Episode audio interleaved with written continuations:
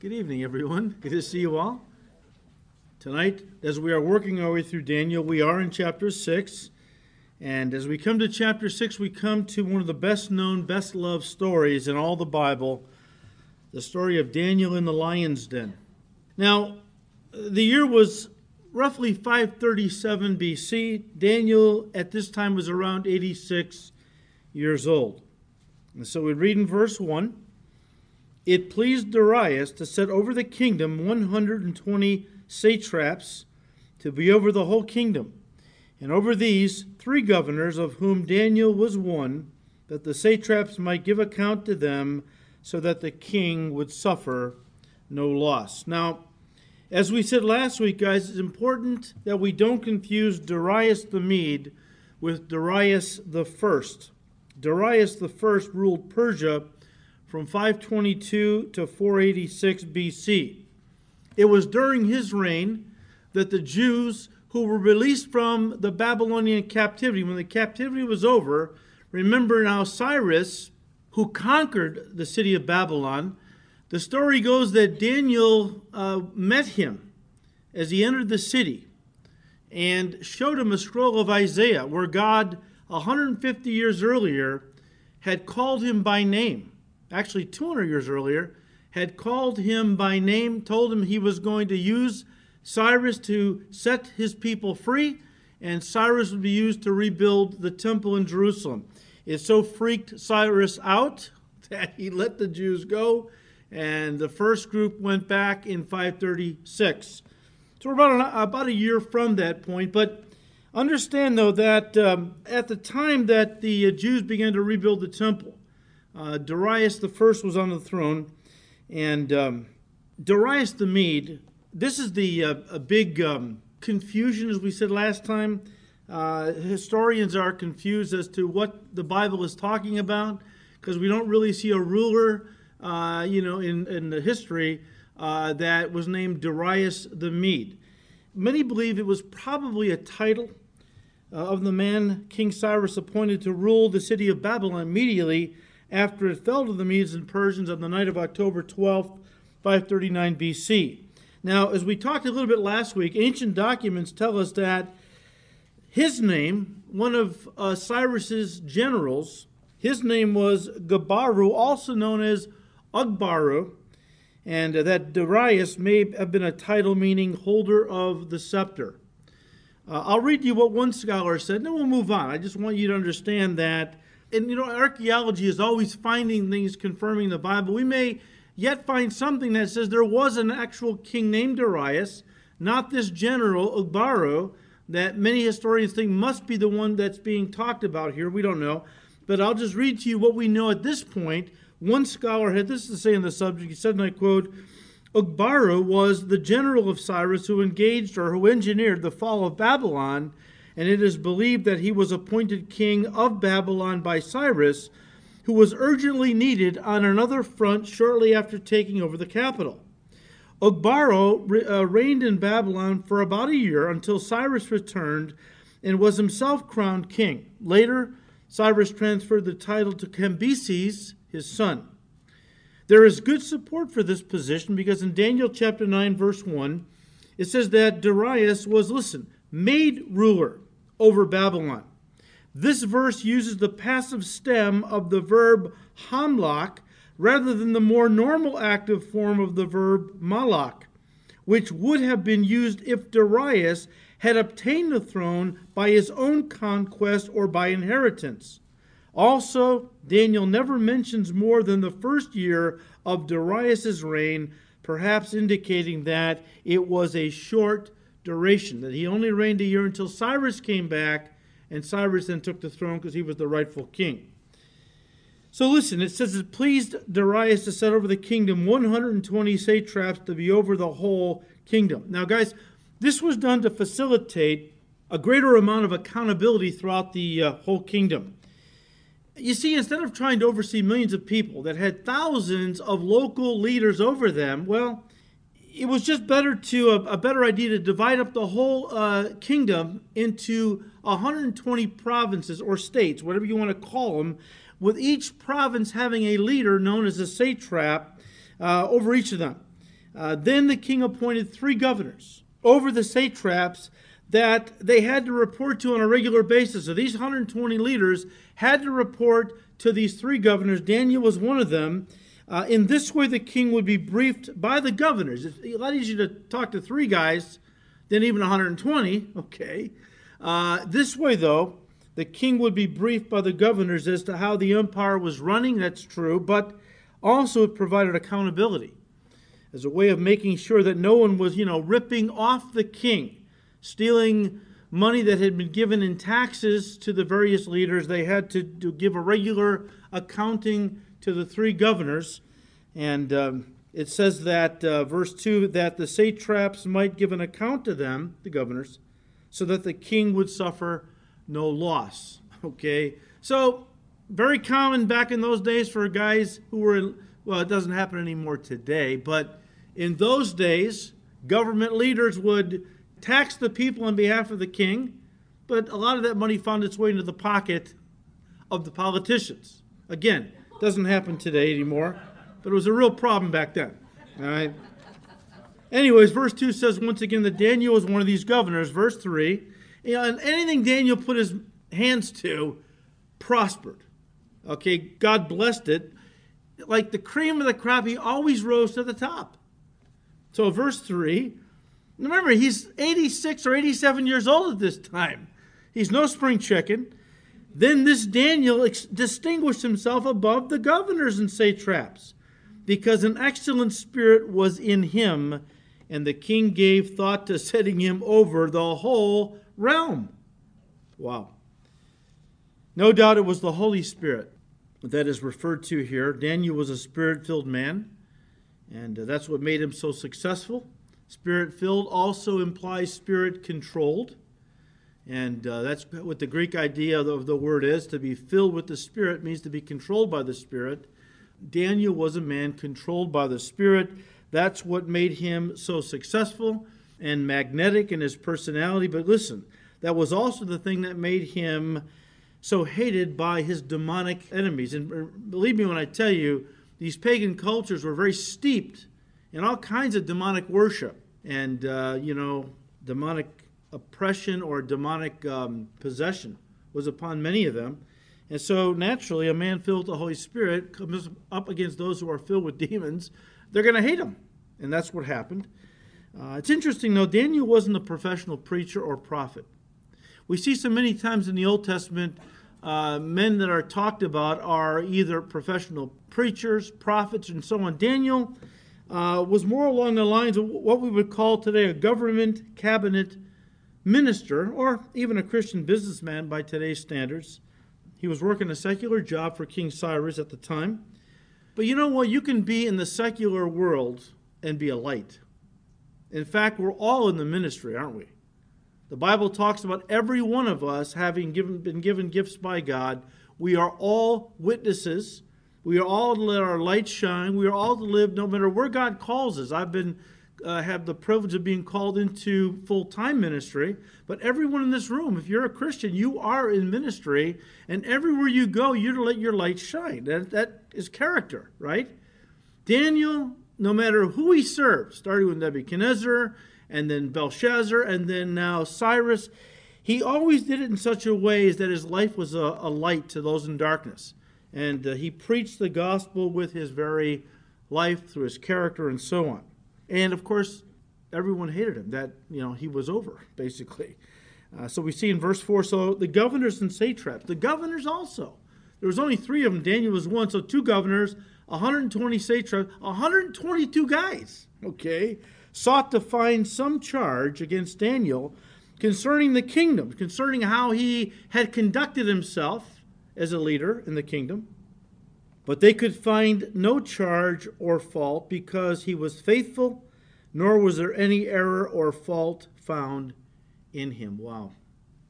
Remember what Paul said?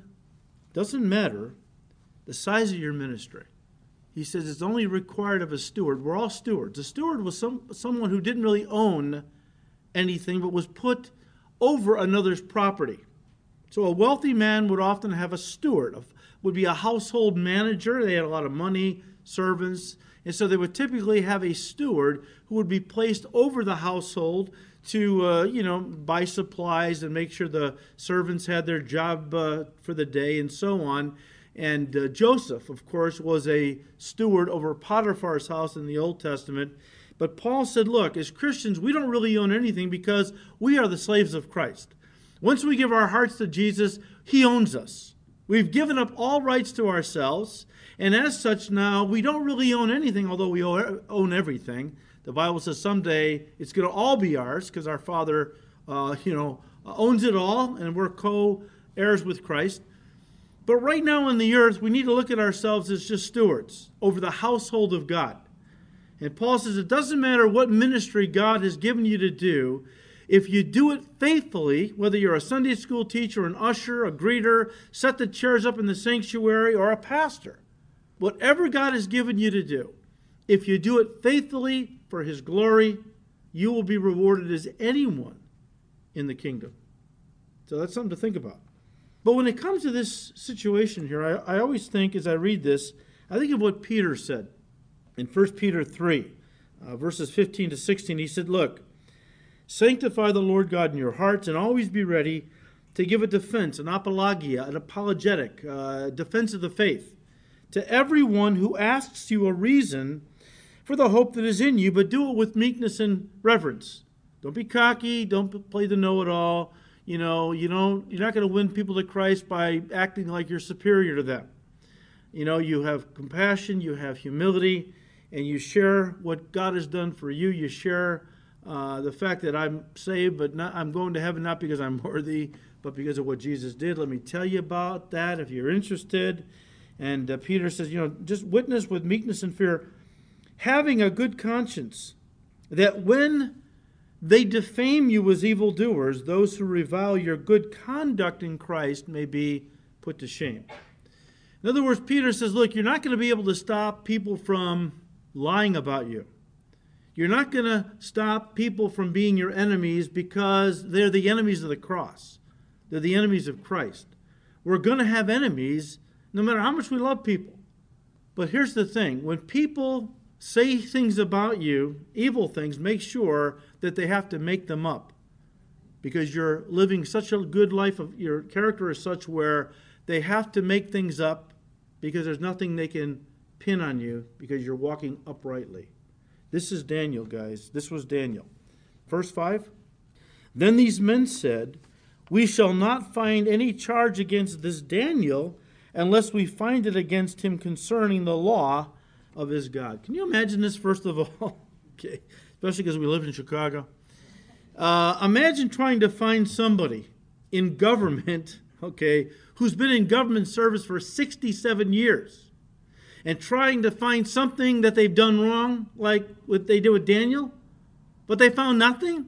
Imagine trying to find somebody, uh, you know, in Chicago government or governor's office in the state of Illinois, all right, and uh, 67 years serving in, you know, that position. But they've done, you can't find anything they've done wrong. Okay, no misusing of campaign donations or taxpayer money, no sexual scandals, uh, no gifts from lobbyists, no questionable business deals. This was Daniel. I mean, in short, there were no skeletons in Daniel's closet. And so the only thing his enemies knew that they could use against him was listen, his commitment to his God. You see, they all knew that Daniel prayed in his home out loud every day. He would kneel down, open his windows uh, in his upper room, and he would pray out loud towards Jerusalem. Verse 10 tells us that. Why? Well, it goes back to when Solomon was dedicating the newly built temple that he had built for the Lord. Uh, why don't you turn to Second Chronicles 6? In Second Chronicles 6, Solomon is dedicating the temple. And everyone is gathered in Jerusalem for this momentous occasion. And Solomon is offering a prayer to God at this time. And we'll just kind of pick it up halfway through the prayer. You can read the whole thing on your own. But Solomon is saying to the Lord, Look, Lord, when your people sin, verse 36, when they sin against you, for there is no one who does not sin, and you become angry with them. and deliver them to the enemy, and they take them away captive to a land far or near. Yet when they come to themselves in that land, they, they come to their senses, all right, in the land where they have been carried captive, and repent, and make supplication to you in that land of their captivity, saying, We have sinned, we have done wrong, and have committed wickedness.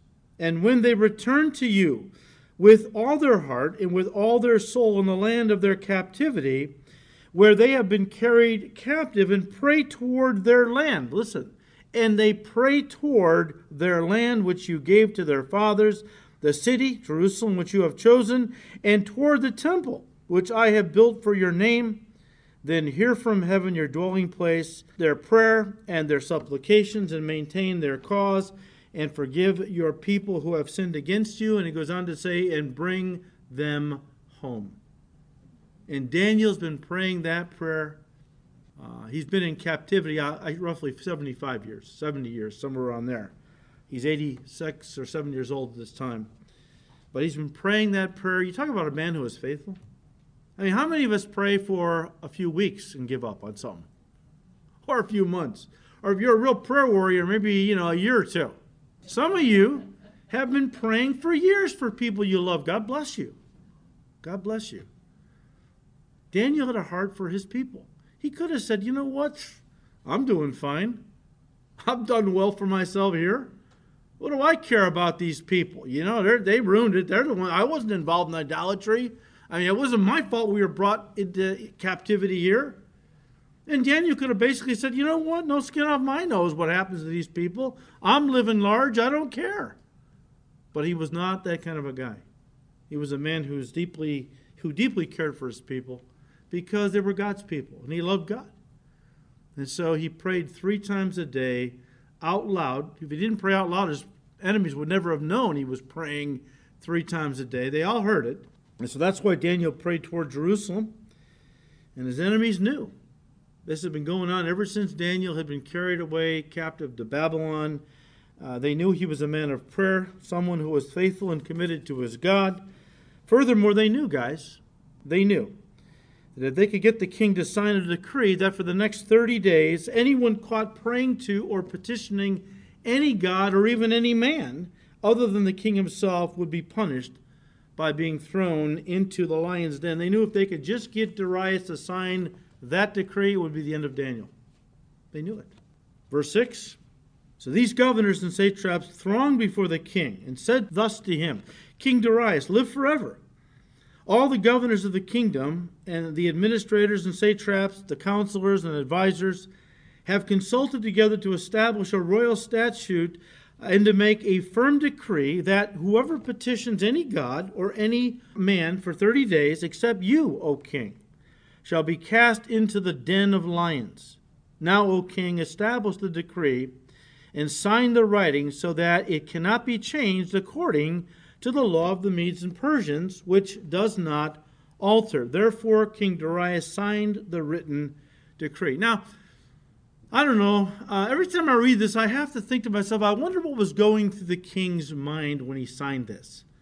It seems like kind of an obvious setup in some way. You know, you, you smell a rat with something like this. Why are these guys so gung ho on the king signing this decree for the next 30 days? And I've always read that and thought, you know, it doesn't, I don't know, it just doesn't make sense to me that Darius would be so undiscerning. I, I guess, you know, I don't know what you'd say but you think a guy in that position would be uh, a little more aware of people's motives and, you know, and it seems like he just took the bait and, and ran with this thing. But as I was reading the commentaries, uh, and uh, only Wiersbe really commented on this, he, he had a good take on it, I should say. One that I thought, okay, you know, that seems to make sense. That makes more sense to me as to why Darius would sign this decree in the first place. Let me read it to you. Wiersbe said, I quote, the administrators were very clever in the plot they conceived and the way they presented it. They knew that Darius wanted to unify the kingdom and as quickly as possible to transform the defeated Babylonians into loyal Persians. What better way than to focus on the great king himself and make him not just the supreme leader, but the only God for an entire month to emphasize the importance of his law. The officers requested the ultimate sentence. Anyone who didn't obey uh, the king's decree would be thrown into the den of lions. Of course, their flattery fed the king's pride, and he quickly agreed with them, had the law written out, and signed it. Once it was signed, the law could not be changed or nullified. End quote. So I do think that was probably part of this, that the king wanted to unify the kingdom. The last thing you want to do once you conquer an area is to um, keep all the fires of resentment going in people's hearts. You want to do what you can to bring people together and to get them thinking now not as Babylonians anymore, but as Persians. That's good for the kingdom, right? So I, I do see that. Now, verse 10 says Now, when Daniel knew that the writing was signed, he went home, and in his upper room, with his windows open toward Jerusalem, he knelt down on his knees three times that day and prayed and gave thanks before his God, as was his custom since early days, since he was a youth. Why did Daniel make it his practice to pray three times a day? Well, I don't know for sure. It might be that he was uh, following something David said in Psalm 55, verses 16 and 17. David said, As for me, I will call upon God, and the Lord shall save me. Evening and morning, and at noon I will pray and cry aloud, and he shall hear my voice. Could be that's what Daniel had in mind. You know, as I was, uh, you know, meditating on this and just kind of thinking about, well, what would, you know, what would most Christians do if they were in Daniel's shoes? Um, you know, Daniel could have come up with some um, reasonable uh, excuses for why uh, he wasn't going to pray for those 30 days. Uh, one would have been, uh, you know, I just won't pray for the next month. It's only a month, and then I'll be able to live longer. See, I mean, you know, if I pray and the king kills me, you know, what's that going to do for people? Okay, so I disobey or I obey the king's decree. Don't pray for that month. I'm going to live longer. Give me time to be, you know, a, a, more of a witness. I'll just be unspiritual for a little while. Or he could have said, I'm going to go to the king and turn those guys in. They're, they're, you know, they're trying to railroad me. I know what's going on here. I know my rights. You know, I'm going to make sure that they, you know, how we get girl. I'm an American. I know my rights. They can't treat me like, you know, that kind of thing, right? Or he could have said, look, for the next month, I'm going to pray with my windows closed, quietly. Or I can take a walk outside the walls of the city and pray in my heart, right? I mean, religion's in the heart. You don't have to pray outwardly, you know. But instead, Daniel didn't change a thing, did he? He went right on doing what he had been doing three times a day for 75 years. He wasn't trying to flaunt his spirituality either, you know, by being purposely, you know, demonstrative with his prayers like the Pharisees did uh, centuries later. And Jesus called them out in Matthew 6 and said, You know what? Don't be like these guys. They're these Pharisees. They stand on the street corners and for a pretense make very long prayers to show people how spiritual they are. And then after they're done with their little pious show, they go and foreclose on some widow's house. He says, Look, when you pray, go into your closet, shut the door. Don't let, pray in secret. And your Father who sees in secret will reward you openly. That wasn't Daniel. He wasn't trying to uh, show people how spiritual he was. It was just simply the pattern of his life. Pattern of his life a life of devotion to God. And listen, no one and nothing was going to change that no matter what. You know, there are times where some Christians may have, you know, high-level jobs like Daniel or, you know, Christians who have, you know, any kind of demanding job often claim that they're just too busy to have a consistent prayer life. Well, Daniel was pretty busy. He was uh, one of the top three guys in the kingdom. But Daniel didn't feel that he was too busy for prayer. He felt like, I'm too busy not to pray. I remember Martin Luther one time. I was reading something he said. He said that today I have so much to do, I have to spend extra time in prayer. He spent the first three hours of his day in prayer because he knew the only way he was going to get through all he had to do and to get through it in the power of God was to be in communion with God. So he set aside three hours to pray before he started his day. Daniel made prayer a priority. And guys, whatever is important to us, we will make time for, and I'm talking to me just like I'm talking to you. We could all do better when it comes to prayer. Why don't we pray more? I think sometimes we're just too lazy. Sometimes our faith is such where we don't think it's going to accomplish much. Or you know, we just feel like, well, we're too busy. I'll, I'll pray later on, but later on never comes, right? That's why it's really wise to start your day with prayer. Because if you do it first, you're always going to get it in. If you say, well, I got a busy day, I'll wait till after the day is done, and then I'll spend some time praying, you're probably going to be too exhausted to pray. And you know how that goes. Well, I'll, I'll pray tomorrow. There's a saying that some have written on walls. It goes like this If you are really having a busy day, skip your devotions. Signed Satan. Yeah. Look, the secret to Daniel's courage was his devotional life. As somebody has said, the man who kneels or the woman who kneels before God can stand up to any man. That was the secret of his courage. He received courage by spending so much time in God's presence. And when he needed that courage in front of the king or whoever, uh, just like his three friends, Shadrach, Meshach, and Abednego, same thing. They were all prayer warriors. And so, because Daniel had committed himself to praying three times a day for his people, as God had said in his word, right? That he was to pray towards Jerusalem, that God would forgive his people because they had sinned and had been taken captive into a far land. And so he was he was responding and he was praying in obedience to what Solomon had actually uh, prayed when he dedicated the temple. So this led him to a point of decision. The king had now signed a legal decree that anyone who prayed to any other god for a whole month would be killed, thrown into the lion's den. So, what does Daniel do? He disobeys civil government. We've talked about this, especially when we were in chapter 3, when Daniel was away on the affairs of state, and Shadrach, Meshach, and Abednego disobeyed the king uh, Nebuchadnezzar's decree to worship the golden image, right? The 90 foot golden statue he had made. And um, they disobeyed the king as well because God had forbidden in the law that his people worship any other God but him. And now here Daniel disobeys a direct legal decree by the king. And um, look, as we have said before, let me say it again. We are called by God, commanded by God to be good citizens. We are commanded by God to obey the laws of our lands, uh, the civil laws of our, our land, our country. Uh, because in doing so, it, it, it makes us good citizens. And again, that's how we let our light shine in part.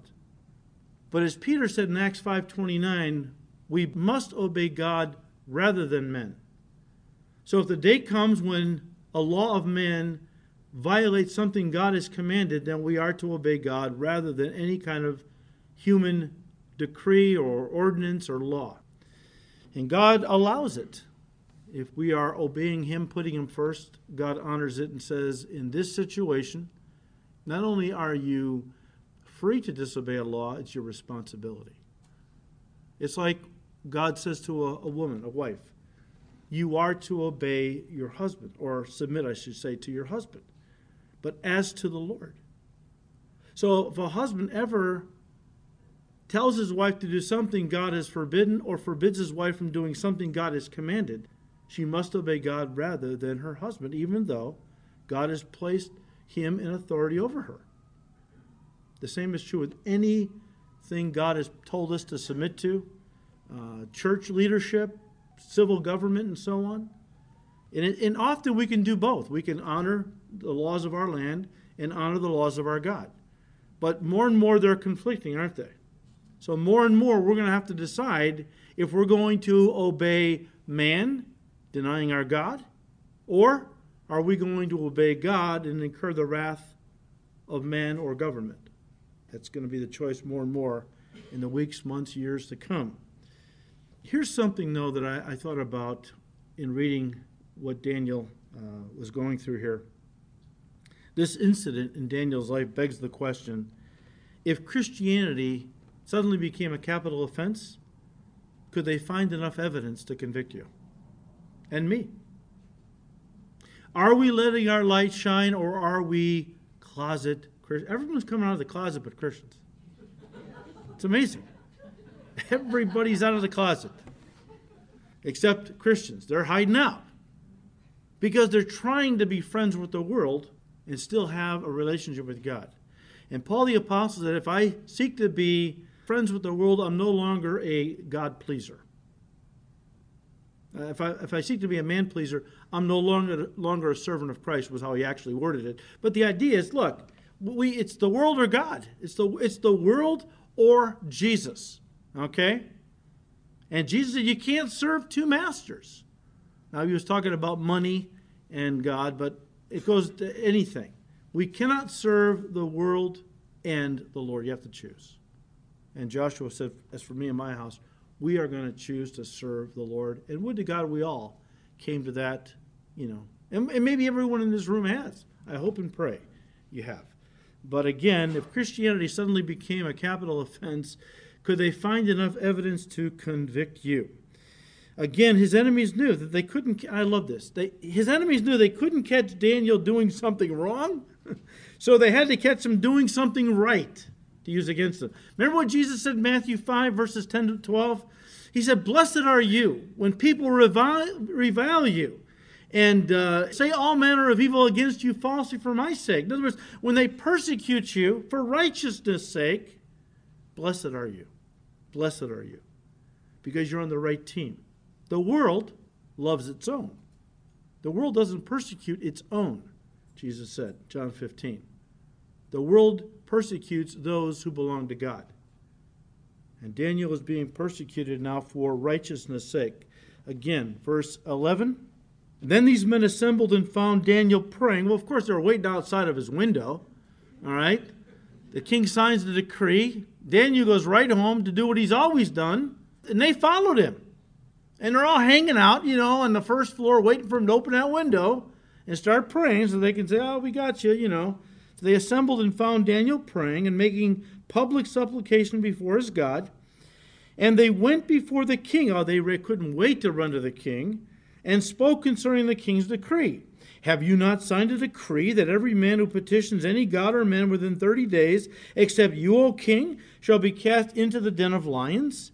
The king answered and said, The thing is true, according to the law of the Medes and the Persians, which does not alter. So they answered and said before the king, That Daniel, notice the dripping sarcasm, that Daniel, who is one of the captives from Judah, does not show due regard for you, O king, or for the decree that you have signed, but makes his petition three times a day. Why did these men hate Daniel so much, even to the point of wanting to see him dead? Well, we talked about the spiritual, okay? They were demonic and he was spirit filled, okay? So we understand that. But from a practical standpoint, why did these men hate Daniel with such a passion? To the point that they wanted to see him dead. I th- thought of three things. You might come up with some others. First of all, pride. Pride. They weren't happy that an outsider, a Jewish slave, was now over them in authority. You see it in verse 13. Number two, envy.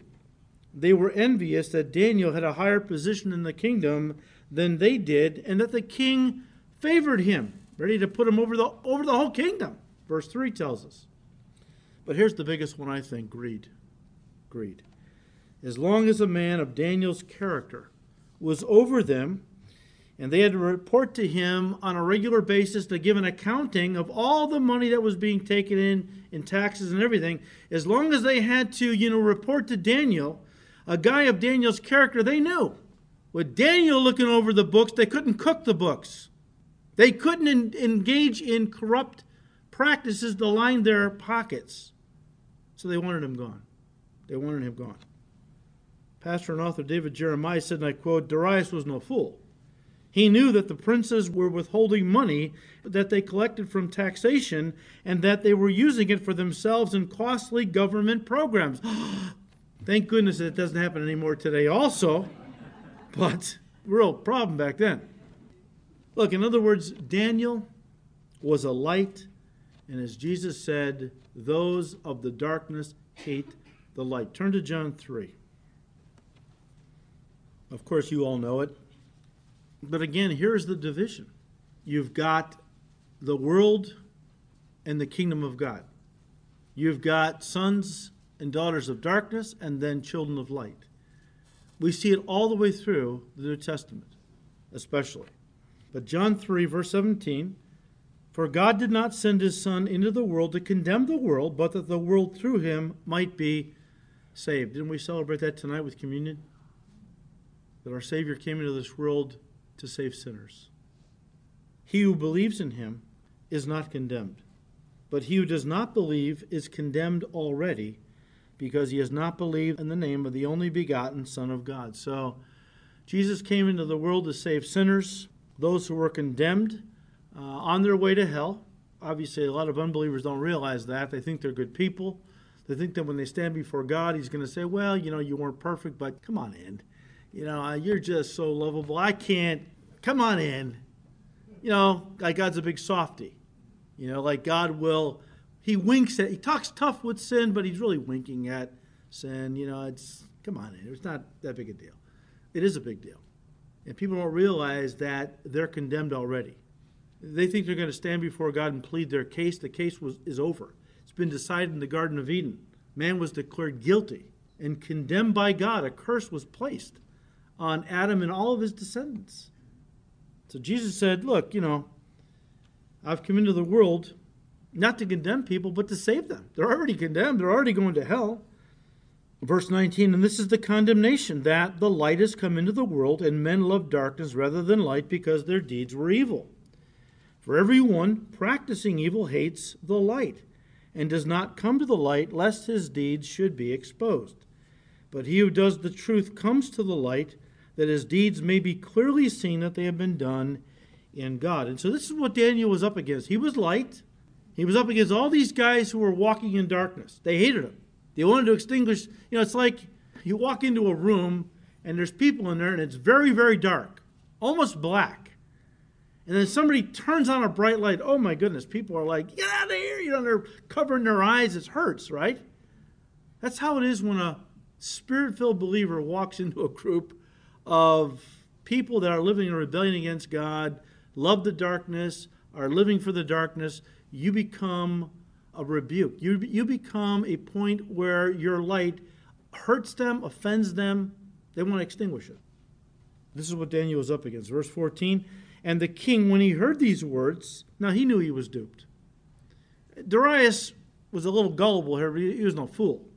He knew immediately he, was, he had been duped because he loved Daniel. He did. He loved Daniel. And the king, when he heard these words, was greatly displeased with himself and set his heart on Daniel to deliver him. And he labored till the going down of the sun to deliver him. One author said, and I quote, There's a lot to like about King Darius. And one of the admirable things about him is that he was displeased with himself. Instead of blaming others, he knew that he, that, uh, he was at fault. We can be sure he wasn't happy with Daniel's enemies but he knew that ultimately he was responsible. Like Darius, our foolish decisions often haunt us. Often, all we can do is pray and ask God to be to mercifully and miraculously intervene when we make foolish decisions. End quote. So we all, you know, we all make these rush decisions, don't we? And um, often we're, you know, kicking ourselves because we did something stupid. Hopefully, it's not something you rushed into that was really uh, a large thing like marriage.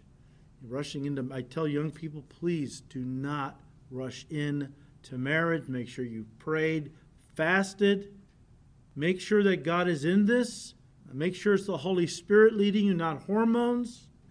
Because if you rush into something like marriage and you married the wrong person, the world says just get a divorce. God says no, you are to stay married and trust me to make what is difficult beautiful, I can do that. But it's going to be a tough road for a while. Verse 15 Then these men approached the king and said to the king, Know, O king, that it is the law of the Medes and Persians that no decree or statute which the king establishes may be changed. So the king gave the command, and they brought Daniel and cast him into the den of lions. But the king spoke, saying to Daniel, Your God, whom you serve continually, he will deliver you. Now, guys, once a law was enacted uh, by the king, the law of the Medes and Persians mandated it had to be carried out before sundown. And that's what they're saying. See, he labored all day, he, he suspended all his work of the kingdom to study the law with a fine tooth comb to see if he could find some loophole he could use to get Daniel off the hook. But the sun was going down, and so his leaders remind him, King, you know what the law says. Before the sun goes down, you've got to carry out this sentence on Daniel. So he really had no choice. The question is, why was the law of the Medes and Persians so ironclad? So that once the king signed a decree in the law, it couldn't be overturned or changed. It was because in that culture they believed the king was a god. They believed their monarchs were gods, and therefore, listen, infallible. Infallible. And if infallible, then they couldn't make a mistake. You see, once Darius signed that decree into law, he couldn't change it because to do so would have uh, meant he would have had to admit he was fallible. He was caught in the horns of a dilemma, we would say. Okay? On the one hand, he loved Daniel and knew he had been duped into signing this decree, but on the other hand, everyone in the kingdom saw the king as a god. Gods don't make mistakes. You can imagine how, if he had tried to overrule this law, it would have created a ripple effect through the kingdom that would have undermined his own authority. He tried his best but couldn't find a loophole to get Daniel off of this situation. One author said, and I quote, Since Darius was a god, quote unquote, and the people were praying to him, how could he make any mistakes? How could a god not punish someone who had broken one of his laws? Furthermore, the laws of the Medes and Persians couldn't be annulled or changed. For the entire day, Darius ignored all of the matters concerning the kingdom and tried to free Daniel, but his attempts all failed. Of course, Daniel's enemies were on hand to remind the king that he had to enforce the law whether he liked it or not. At the end of the day, Darius had to call Daniel and have him put into the lion's den. End quote. Uh, this lion's den, guys, was a subterranean cave. And uh, it had a, an opening at ground level. And the thing must have went down at least 20 feet, maybe deeper. Uh, deep enough so that these lions couldn't climb out or jump out, obviously, okay?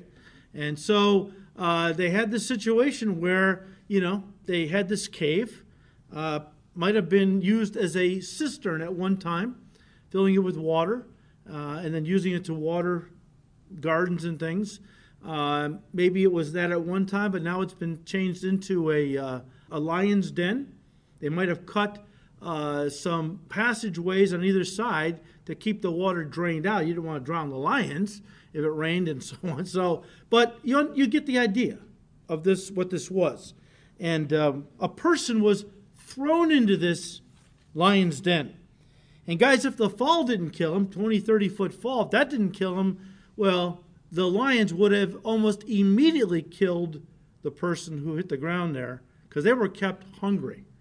They were kept hungry to make sure that whoever was thrown into that den of lions was ripped to shreds and eaten quickly. Pretty rough way to go. Um, now, I don't believe the king threw Daniel into this lions. I think he had him lowered down with ropes. He loved Daniel. You know, I mean, at least I could do that for you, Daniel. Okay? I mean, you know, I'm not going to add insult to injury and knock you down into this thing. I will lower you down. Once you're down there, you're on your own. You know? I mean, the king's statement to Daniel, Your God, whom you serve continually, he will deliver you, seems more to me like words intended to comfort Darius than Daniel. Trying to talk himself into this. Your, your God's going to deliver you. Right, well, verse 17. Then a stone was brought and laid on the mouth of the den. So they had a stone that they used to then cover the opening with. And that would probably help people not fall in this thing inadvertently. You want to cover that thing. Um, but can you imagine this? Now think about this. The sun has gone down. Whatever light was coming from the moon or stars, once they put that rock on top of that opening, it was pitch black in that lion's den. You can imagine being thrown into a den full of lions and then they cover it, it's pitch black.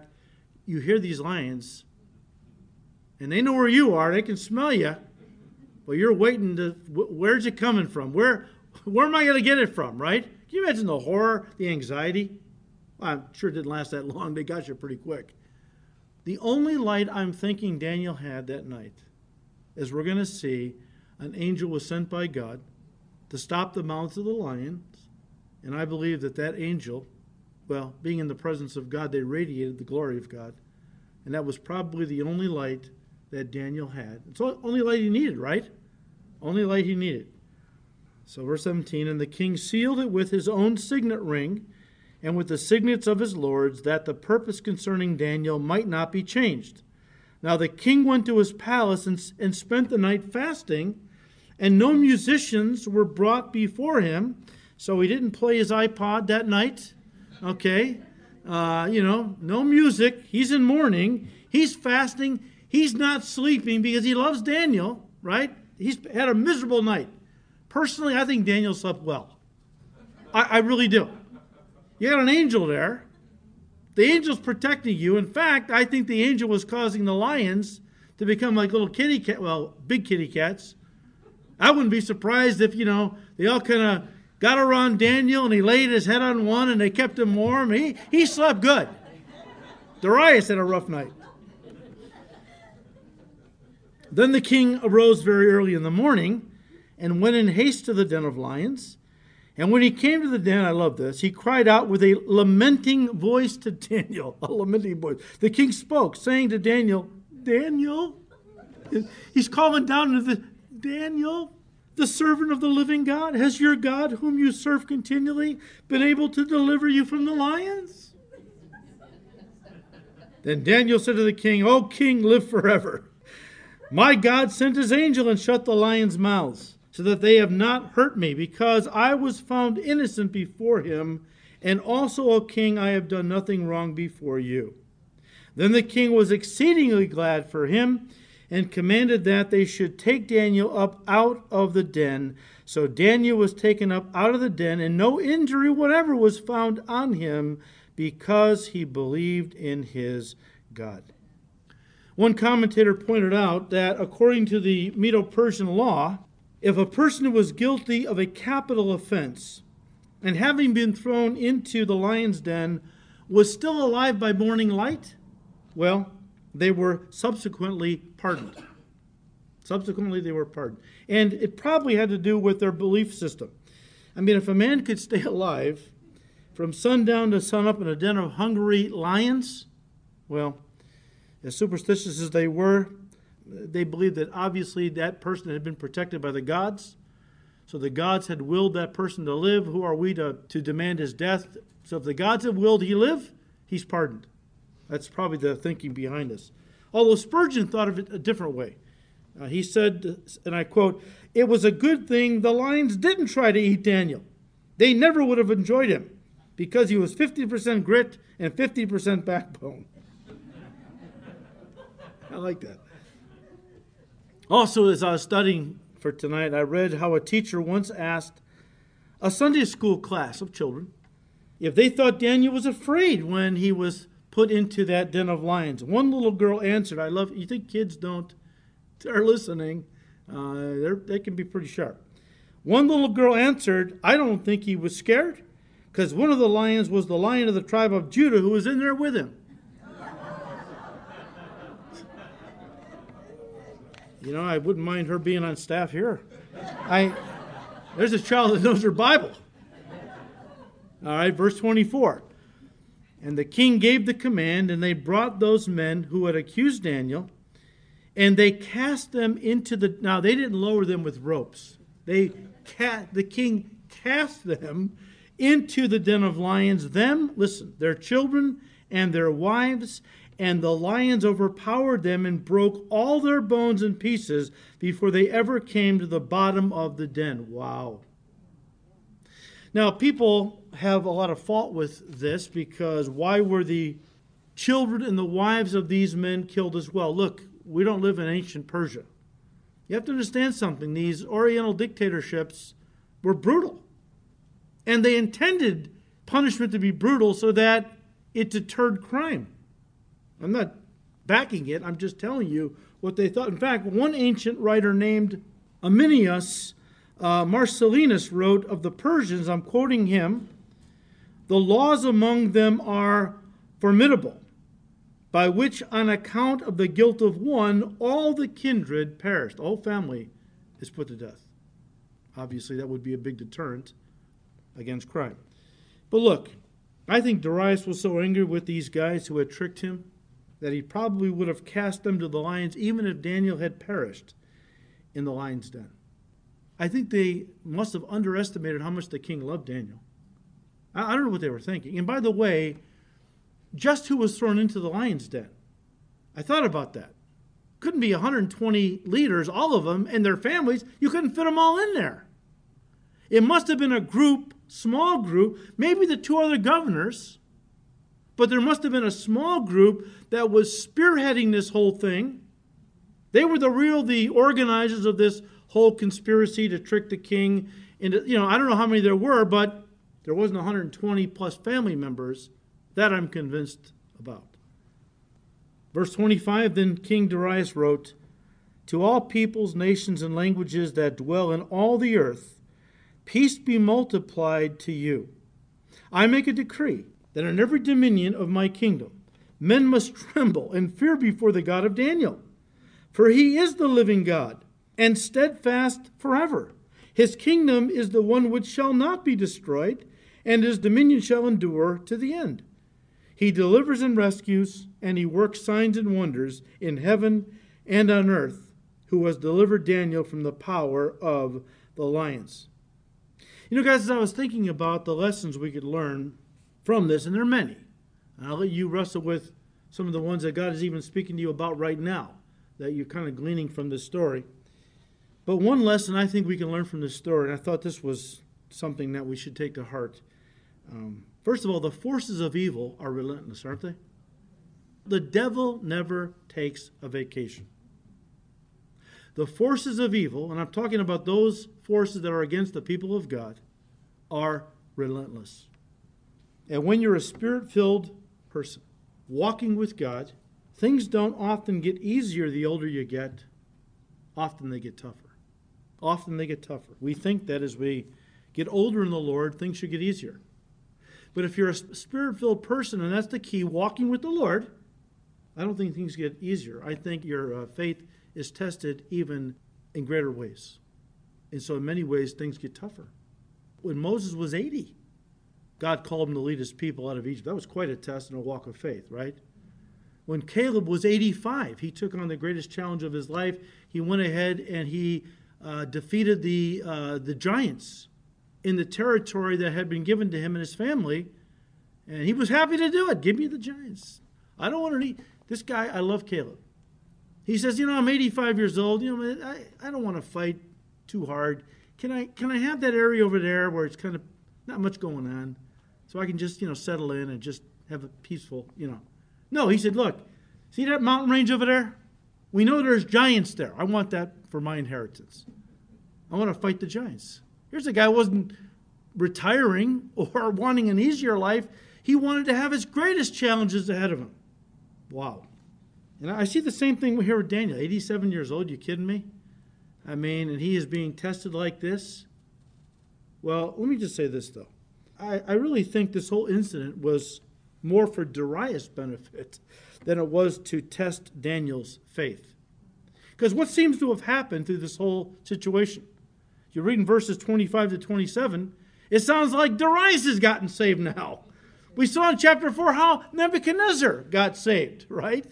Because of the God of Israel and, uh, and, and, and all, and Daniel uh, being a witness and so on. Now it looks like, uh, it looks like Darius has gotten saved. That's why I say God will sometimes put us through great trials. And of course, it's a benefit to us. We, we, our faith is increased. But often to put us on display. That unbelievers see how we handle these things and how we give glory to God and how God rescues us and works it all out. And the world is watching. They know what we talk about. They know that we wear the Jesus T-shirt, or we have the bumper sticker on the car, or we carry the 40-pound, uh, you know, Scofield Reference Bible with us. Big deal. And we don't know if you're going to live what you claim to believe. And that's how God saves many by putting us, thanks Lord, by putting us in difficult spots. That as we as we walk with God for many years, we know what we should do. We don't always do it, but we know what we should do. Trust our God, be faithful to Him, and just let Him take care of it. So Daniel was taken up out of the lion's den, and no injury whatever was found on him because, listen, he believed in his God. Turn to Hebrews 11 as we bring this to a close. Of course, Hebrews 11, as we've already studied this uh, book and this chapter, is called the Great Hall of Faith, and it showcases some of the greatest examples of faith throughout the history of God's people. And uh, around verse 33, the author, who I believe was Paul, begins to kind of wrap things up on this hit parade of, of men and women who exhibited tremendous faith. But he now he starts talking in general of, of others without naming them. Hebrews 11, verse 33 who through faith subdued kingdoms, worked righteousness, obtained promises, stopped the mouths of lions. Who do you think he's got in mind there? Daniel, of course. Verse 34 quenched the violence of fire, escaped the edge of the sword, out of weakness were made strong, became valiant in battle, turned to flight the armies of the aliens. Women received their dead raised to life again. Now, if he had stopped there, we wish he would have in part, but if the writer had stopped there, he would have left us with the impression that if we just had enough faith, we could be delivered from any danger. But immediately after that, we read in verse 35 and others who had great faith. Others were tortured, not accepting deliverance, that they might obtain a better resurrection. Still others had trial of mockings and scourgings, yes, and of chains and imprisonment. They were stoned, they were sawn in two, uh, were tempted, were slain with the sword. They wandered about in sheepskins and goatskins, being destitute, afflicted, tormented, and he ends by saying, of, of whom the world was not worthy. Listen, guys, and we're done. True faith trusts. See, here's the thing we have a lot of people teaching that faith is a force that operates by certain laws like gravity. If you only knew the laws of faith, you could turn this force, aim it at God, and pretty much write your own ticket with God. You'd be in the driver's seat. That's not biblical faith. Biblical faith is simply trusting God. It's not trying to control God. It's simply accepting what God has chosen in a given situation. True faith trusts God no matter what He decrees. In my circumstance, even if a person isn't spared from death, as Job expressed true faith in chapter 13 of his book, he said, Though he slay me, yet I will still believe in him. Guys, there will always be lions, quote unquote, in our lives. Things that threaten to destroy us. And they take different forms, don't they? I thought of some D words. Maybe because of Daniel. Who knows? But you know, things like disease, debt, divorce, depression. Many people are battling with depression in our culture. Much of it, these things, these lions, if you will, have been brought into their lives by their enemies, the enemies of Jesus Christ, who hate us, who want to destroy us. Why? Because the king loves us. They can't get at the king, so they have to settle for the next best thing to get at, to hurt, to destroy those the king loves. Didn't Darius love Daniel more than any other leaders in the kingdom? That's why they hated him, right? You know, the devil hates us because God loves us. He hates us with a passion. You know, he can't get at God, but he can sure get at God's kids. Our responsibility 1 Peter 5 8. Stay alert. Watch out for your great enemy, the devil. He prowls around like a roaring lion uh, looking for someone to devour. So stay alert. Be alert. And secondly, take comfort. Psalm 34, verse 7 For the angel of the Lord is a guard, he surrounds and defends all who fear the Lord. We have guardian angels. Hebrews chapter 1 tells us that. God has given to us angels to watch over us.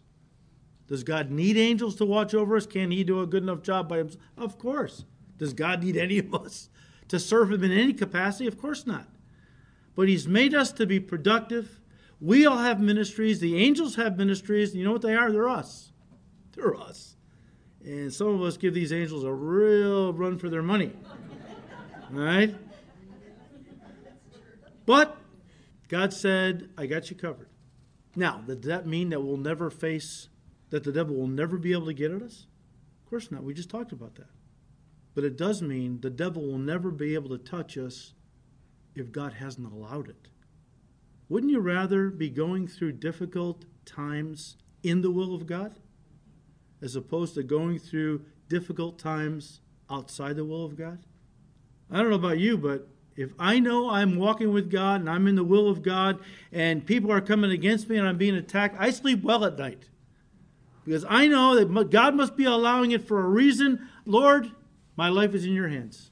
If you allow them to destroy me, I'm going to still trust you because my faith is not built on what you do for me or don't do for me, it's built on who you are. We'll end with verse 28. So this Daniel prospered in the reign of Darius and in the reign of Cyrus the Persian. He's 80, how many years old? He's not diminishing in fruit at all, is he? Psalm 1 The righteous person doesn't walk with the ungodly, doesn't stand around with sinners. Their delight is in the law of the Lord. They're like a tree planted by the rivers of water who bear fruit in its season. When you are a man or woman of God walking in the Spirit, it doesn't matter how old you are, you are going to continue to bear fruit as long as you are staying close to God. If you retire, and there's a lot of Christians who are retiring, I don't get it. You know, they come to a point in their lives, let all the young people do all the work. I'm going to retire now. Okay? Well, you know what? Forgive me, but you, you're not allowed to retire. You're not allowed to retire.